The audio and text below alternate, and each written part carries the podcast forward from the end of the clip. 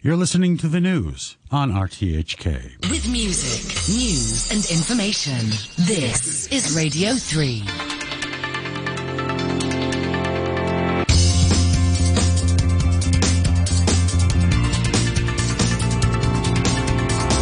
Money Talk. Good morning from me, Peter Lewis, and welcome to Money Talk on Radio 3. It's 8.03 in Hong Kong, and here are the business and finance headlines for Thursday, the 4th of August. The Speaker of the US House of Representatives, Nancy Pelosi, has left Taiwan after a high-profile visit that rattled local financial markets. In talks with Taiwanese legislators. Ms. Pelosi pledged closer economic ties between the US and Taiwan, adding that a trade agreement with Taiwan may be imminent. China's General Administration of Customs has levied new import bans on more than 2,000 Taiwanese products. China also halted natu- natural sand exports to Taiwan. The S&P Global Hong Kong PMI edged down to a three-month low of 52.3 in July from 52.4 a month earlier. However, this was the fourth straight month of growth in the private sector, with both output and new orders rising and firms increasing their buying activity. However, orders from China fell for the 14th successive month and foreign demand declined for a second straight month. The Caixin China General Services PMI increased to 55.5 in July from 54.5 in June, the second straight month of expansion in the sector. It was also the sharpest increase in the sector since April 2021 as new orders rose at a faster pace. But the employment index deteriorated for the seventh consecutive month. OPEC and its allies have agreed an oil production increase of 100,000 barrels a day, or 0.1% of global demand. The increase is one of the smallest in the oil cartel's history and is likely to cause disappointment in Western capitals. On today's Money Talk, we're joined by personal wealth advisor Enzio von Pfeil and Louisa Fock, China equity strategist at Bank of Singapore. Later, we talk with Andrew Fennell, senior director of sovereign ratings at Fitch Ratings. Money Talk on RTHK Radio 3. On Wall Street, US stocks jumped higher, reversing a two-day slide on better than expected economic data that helped allay recession fears. The S&P 500 climbed 1.6% to 4,155, hitting its highest level since June and wiping out losses from earlier in the week. The benchmark index has rallied 14% from its recent low in mid-June. The Dow added 416 points, or 1.3%, to end the session at 32,812. The Nasdaq Composite Index surged 2.6% to 12,668. Stocks were boosted by a surprise jump in the ISM July Services PMI, which came in above estimates at 56.7 from 55.3 in June, ending three months of declines. The Pan-European Stoxx 600 index rose half a percent. The FTSE 100 in London also climbed half a percent. Hong Kong stocks on Wednesday recouped some of the previous day's losses, but the rebound was limited by ongoing concerns over the impact of Nancy Pelosi's visit to Taiwan. The Hang Seng Index rose 78 points, or 0.4%, to 19,767. The tech index rebounded 1.2%. On the mainland, the Shanghai Composite fell 0.7% to 3,164, and in Taiwan, the TAIEX rose 0.2%. Brent crude oil settled 3.7% lower at $96.78 a barrel after OPEC Plus agreed to increase its output target by 100,000 barrels a day. That's smaller than its prior increases though. Gold is trading at $1,764 an ounce. Short dated Treasury yields are continuing their rapid march higher on hawkish comments from multiple Federal Reserve officials and after that stronger than expected data on the services sector. The two year yield, which moves with interest rate expectations, is one basis point higher at 3.07% following a 19 basis point jump on Tuesday. That was the biggest daily move since March 2020. And the 10 year yield, which jumped by 16 basis points on Tuesday, fell 4 basis points yesterday to 2.71%. In the currency markets, the euro is at $1.1.5 cents. The buck's trading 0.8% firmer against the Japanese yen at 134.09.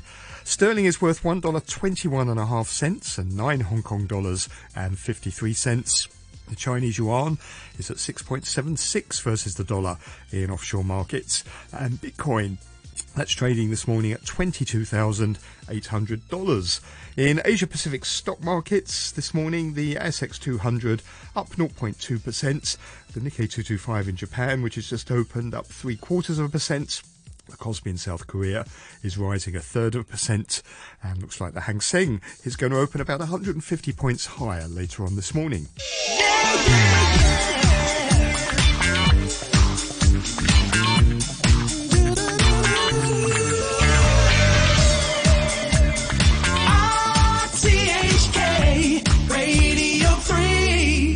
808 and a half. Let's welcome our guests. Our regular Thursday morning commentator, personal wealth advisor, Enzio von Pfeil is with us. Morning, Enzio. Morning, Peter. And also with us again, Louisa Fock, China equity strategist at the Bank of Singapore. Morning to you, Louisa. Morning, Peter. Um, let's start with these um, sanctions that are being imposed um, on Taiwan. Uh, China's General Administration of Customs has levied new import bans now on more than 2,000 Taiwanese products. And the Commerce Ministry has, has altered imports of some citrus fruits. And frozen fish in, econ- in economic retaliation for Pelosi's visit. China's also halted natural sand exports to Taiwan. Natural sand is used in producing concrete and asphalt, and more than 90% of Taiwan's imported sand and gravel is from China. Um, what, do you think of this? Are, are they mainly symbolic um, and, and a fairly small part of Taiwan trade, or are they maybe more significant and a signal of maybe where things might be heading? Well, I think they're symbolic. I mean, it, it reminds me of Napoleon's continental blockade in 1814 when he, uh, when the he banned the British from selling stuff abroad. So what the British did quite cleverly was in this Berlin de- decree, what the British did was they actually smuggled a lot of stuff through Malta and that and then just transplanted their markets from Europe to Latin America and to uh, North America. So I think this is all going to be.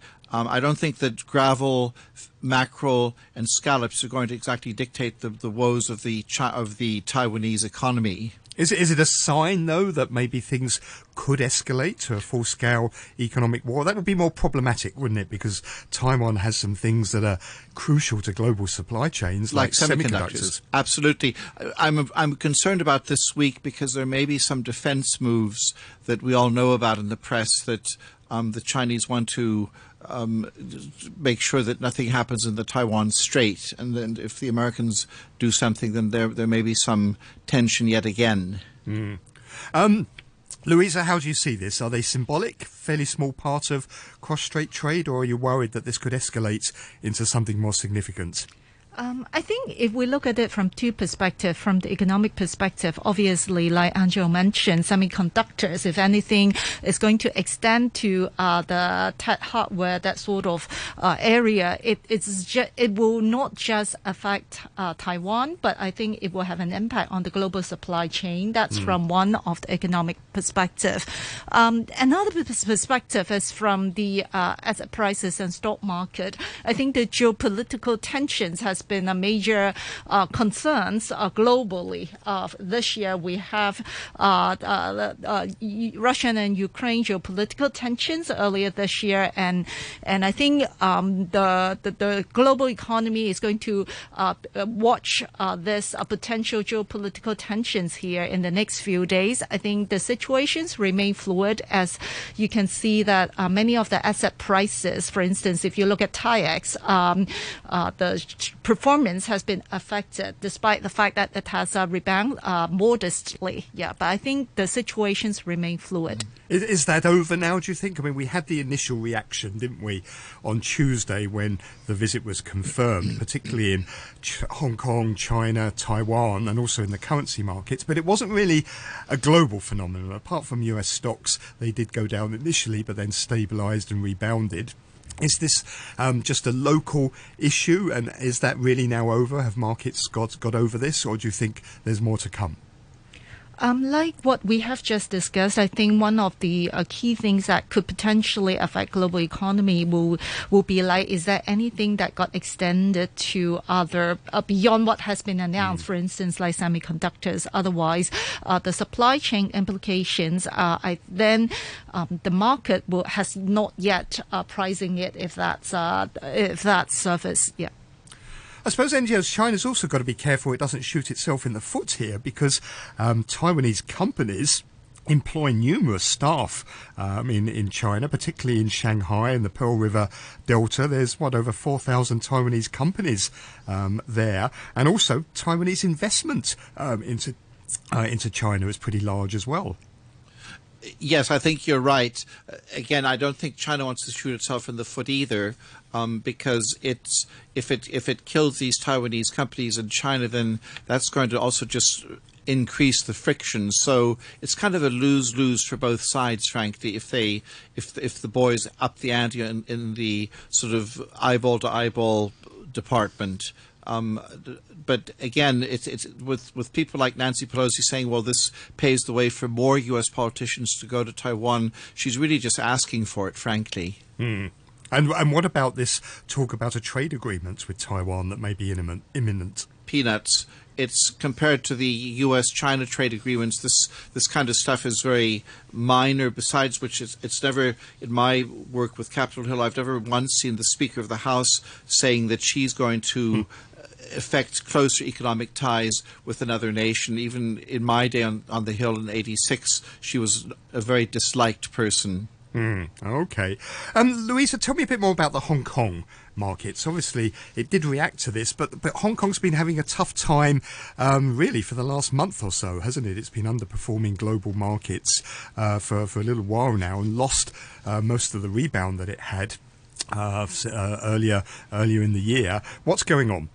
Um, I think Hong Kong uh, market has a pretty good rebound uh, before before July. Um, and I think uh, the major issues that uh, for more sustainable uh, rebound or, or, or, recovery, uh, both in the economy and also in the stock market, uh, there are several things uh, at a high level to watch out for. And I think one of the things that we have been discussing it, it will be the Fed rate high trajectory. Note that we the next FOMC meeting will only come in September.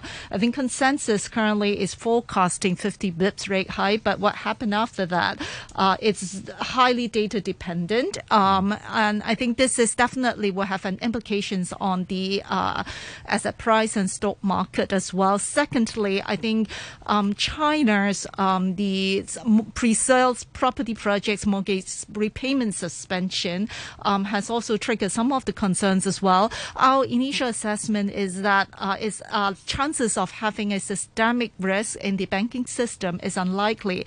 However, um, the the, uh, the the pain is going to remain in the real estate sector uh, for the rest of this year. October will be another major month to watch out for because that will be another peak period for the China property bond maturity if we include both onshore and offshore.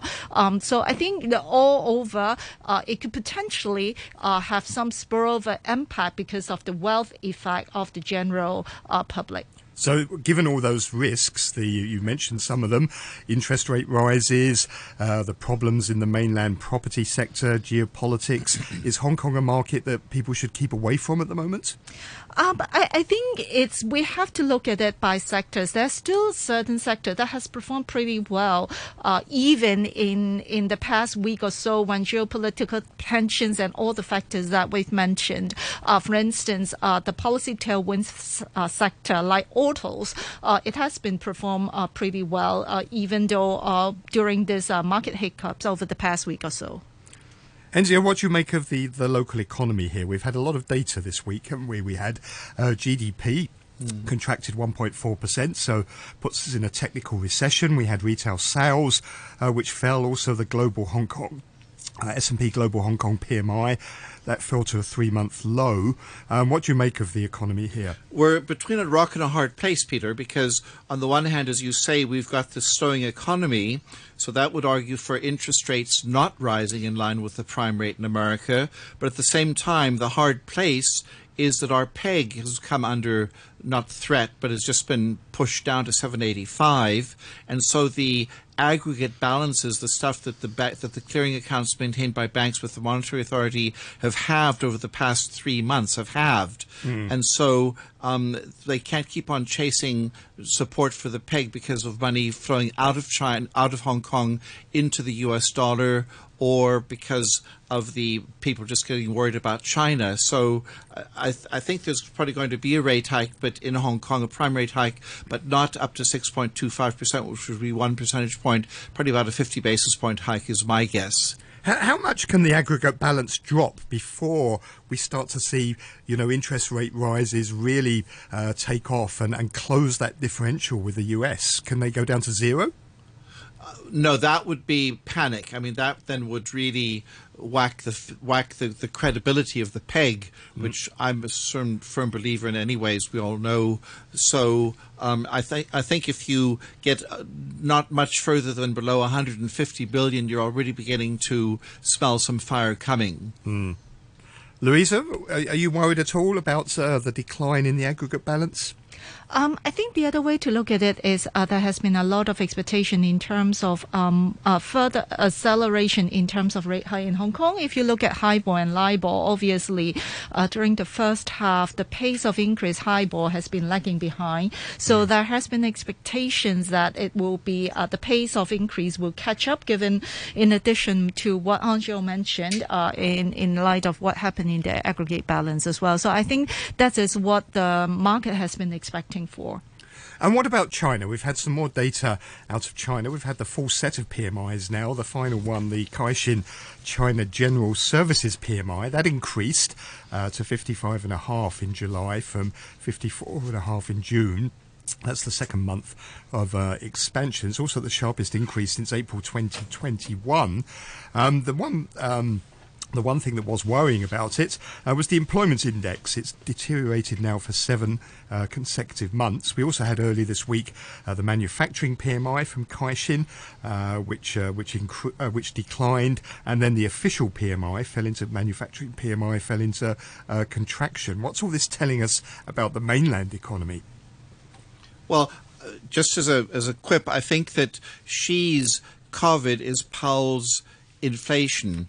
In other words, they both have to decide what, what do they want. Do they want the economy to keep on sort of recovering or at least getting on even keel again, or do they want to watch the economic time in both countries continue d- declining? So I think that's as a backdrop. The reason for this factory activity contracting so much, below 50% for the purchasing managers index on the manufacturing side was a lot of it is is what Louisa was saying before this mortgage boycott, low sentiment in high energy consuming countries, insufficient market demand. All factories have been reporting insufficient demand. 50% of them have reported insufficient demand over the past few months. So that's going to stay. That's that's not just cyclical, that's structural. And the Politburo a week ago did re emphasise that fighting COVID uh, is the number one priority ahead of economic priorities, although obviously they want to try and support the economy as well, but that's still number one. Yes, it is number one, and so you're kind of trying to fight a, a, battle with one hand behind your tied behind your back. Because the People's Bank of China recently said at its half-year meeting that it would keep the real estate credit bonds and other financing channels stable, explore new development models for the sector, and they also want to issue more bonds. But it's all fighting with the, the battle with with it's, it is like she's Xi's COVID is is, is Powell's inflation.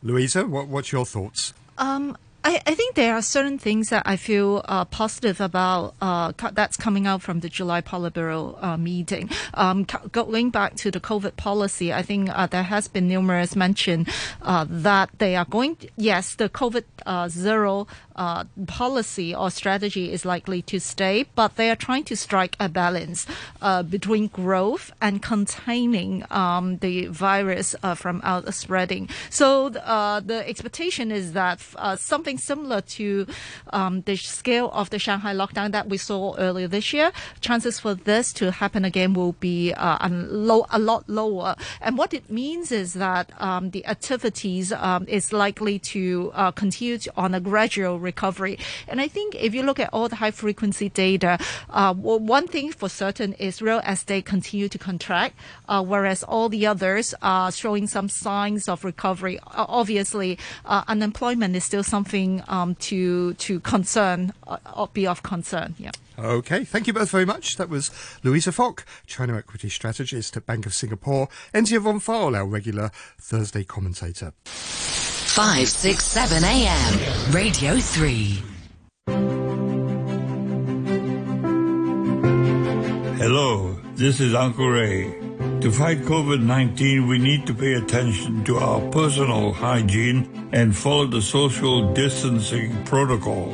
And of course, getting the COVID 19 vaccine is the best way to protect yourself and your loved ones. We will fight this together.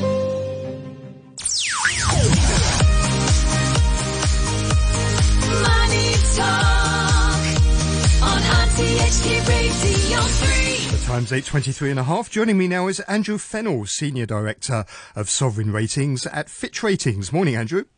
Hello there. Good morning.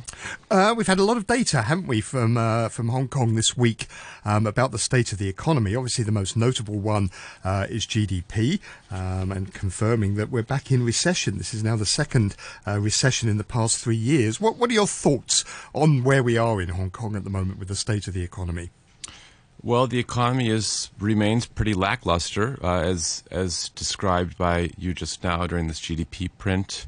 Uh, I guess a couple of interesting points to to underscore is that Hong Kong, if we take 2018 as a starting as sort of the starting point, the base year, uh, because of the social unrest in 2019, uh, we had economy contract, we had COVID.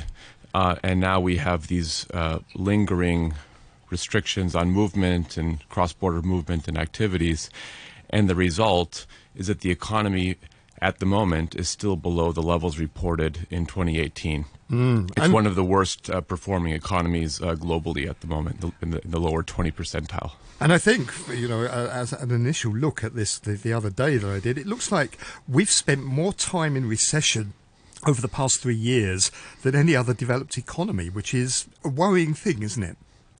Yeah, well, yeah, it, it certainly is. Uh, it, it, it is. I think if we go back, uh, the reflection of sort of the combination of both the social events, the COVID, and also, I think importantly now, the, the response, the policy response to COVID, which is was very clearly hampering hampering the recovery of Hong Kong's economy. Um, what have we got to do? Uh, well, well, let me ask you first. Do you see any growth at all for 2022? I see some analysts now are revising down their forecast for the year to zero. Paul Chan's going to do um, a, a reassessment of the economy of their predictions on August the 10th. What do you think? Well, you've caught me in a bit of an awkward position because at the start of this year, we put our forecast for this year to 1% growth. Uh, clearly, the severe contraction in the first quarter of this year, I think close to 4% on a year on year basis, and then in the second quarter on the preliminary basis in excess of 1, uh, really shows some very uh, downside risk to our forecast. So I think in the coming, just similar to uh, the financial secretary in the coming days and weeks, we're also going to have to be doing a rethink. And I think at the moment, what I can say is that uh, it looks like 0% growth would already be uh, quite a high bar for Hong Kong at this stage. The thing that seems to have hit the economy most is this big decline in exports. Is that reflecting a weak global economy, or is it more of a local issue because of all, all the reduced cargo flights between Hong Kong and the mainland, or maybe a combination of both? Yeah, I think the answer is that we don't have a very clear picture. Uh, there are a couple of promising things in the quarter two GDP print, one of which was that consumption was no longer uh, a drag to the economy. And if we look forward with the consumption vouchers uh, going to be released again on the 7th of August, uh, I suppose there could be further support uh, to domestic consumption. Although it was forward. flat, wasn't it, between the first and second That- quarters consumption? Yeah, that's right. Um, but I, I think in August uh, we're going to have perhaps another little boost uh, from the consumption vouchers. But the, the exports is a key question. I, I think at the moment we do know there were disruptions to cargo. Uh, exports in the mainland China have continued to be be actually stronger than many analysts, and including our expectations.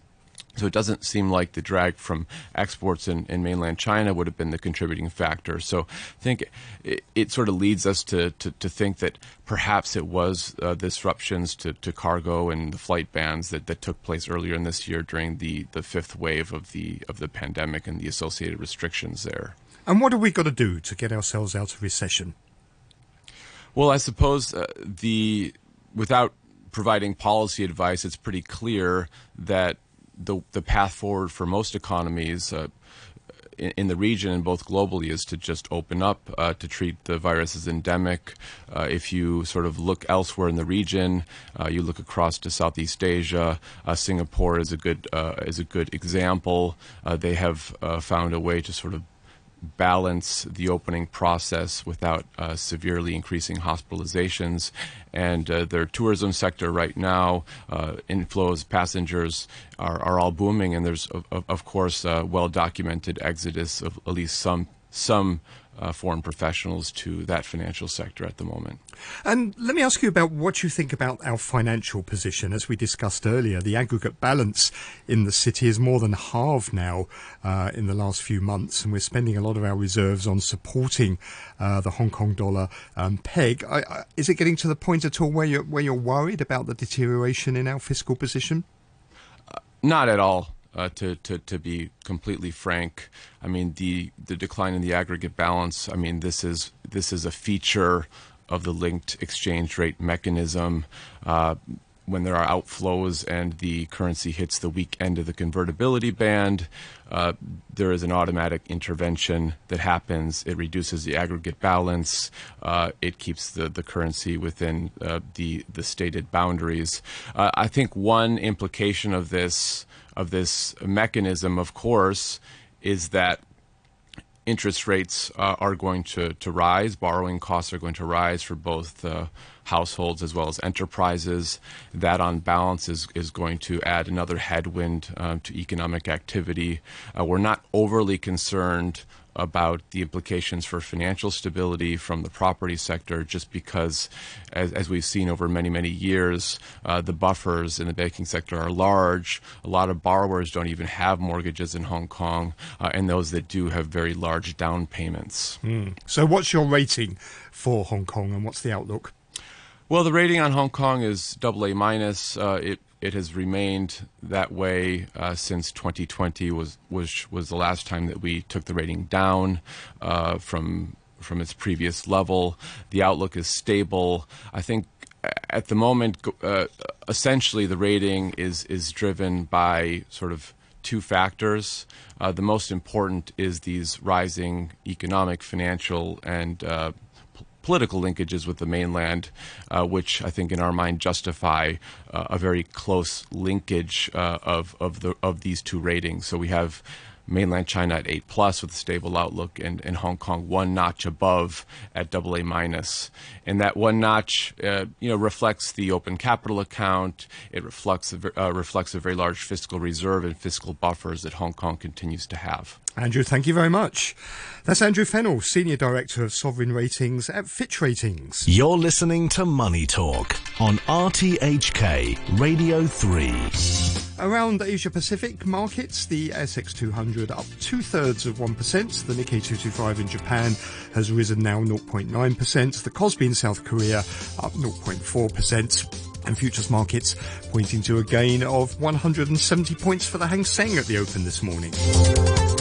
Thank you very much for listening this morning. Please join me again tomorrow morning at 8 o'clock. Coming up after the news is Back Chat with Janice Wong and Jenny Lam.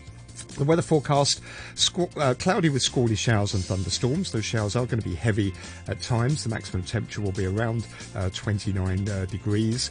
And there is the standby signal number one in force.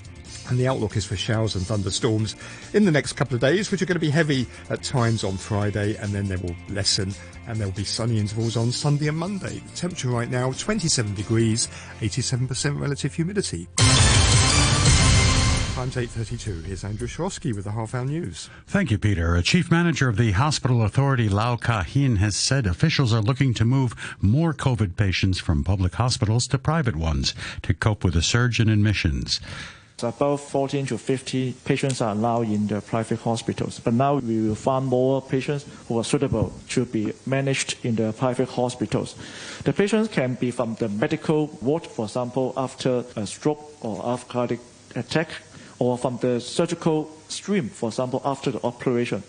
What the patients need is some rehabilitation or some convalescent treatment. Dr. Lau's comments came as the HA announced the death of four more COVID patients. Another 164 patients have been admitted to public hospitals, taking the tally of those receiving care to 1,533. Meanwhile, health authorities have reported 4,547 new coronavirus cases. The NASA Space Agency says it's aiming to launch its first Artemis flight to the moon no earlier than August the 29th. Artemis 1 is the first flight of NASA's Space Launch System vehicle and the first flight of the Orion spacecraft. The test flight will circle the moon before returning to Earth. NASA said the uncrewed flight will be the first in a series of increasingly complex missions that will provide a foundation for deep space exploration and extend human existence to the moon and onto Mars. Bill Nelson is the agency's administrator. We're going to Mars and we're going back to the moon in order to learn to live, to work, to survive on these increasingly complex missions. Astronauts will live and work in deep space and will develop the science and technology to send the first humans to Mars. It's been confirmed that a Hollywood film based on the DC Comics character Batgirl has been scrapped. This is despite the movie already being in post production. Here's the BBC's Colin Paterson with the details. It is simply one of the most expensive cast offs in cinematic history. Batgirl's budget was around the $90 million mark. Rising star Leslie Grace took on the title role, with Michael Keaton returning to play Batman for the first time since the 1990s. Filming finished in March, allowing plenty of time for special effects to be added ahead of a late 2022 release in cinemas and on the US streaming service HBO Max. But now Batgirl has been canned, never to be seen. According to the New York Post, test screenings were so poorly received that Warner's decided the film was irredeemable. A 60 year old, a 62 year old French man has survived for 16 hours in an air bubble inside his